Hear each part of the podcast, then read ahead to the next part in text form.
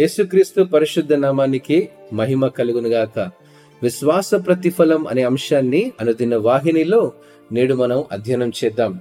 విశ్వాసం అనేది దేవునితో మన సంబంధానికి పునాది వంటిది.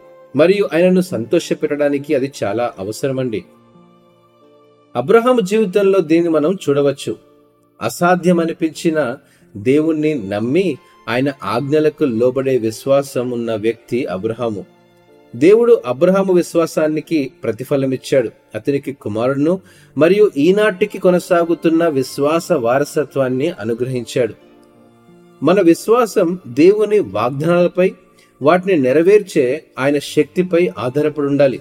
నేనంటాను దేవుడు ఉన్నాడని మరియు ఆయనను వెతకడానికి ఆయన మనకు ప్రతిఫలమిస్తాడని మనకు మొదటిగా నమ్మకం ఉండాలి.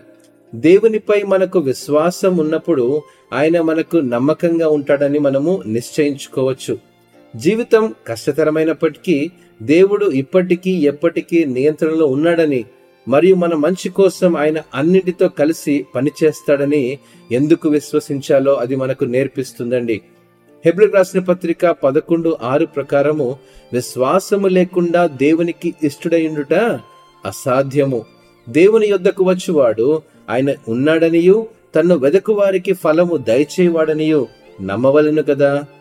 మనం దేవునిపై నమ్మకం ఉంచి మన పూర్ణ హృదయాలతో ఆయన్ను వెతుకుతున్నప్పుడు ఆయన మనకు నమ్మకంగా ఉంటాడని మరియు మన విశ్వాసానికి ప్రతిఫలమిస్తాడని మనం నిశ్చయతలో కూడా ఉండవచ్చండి.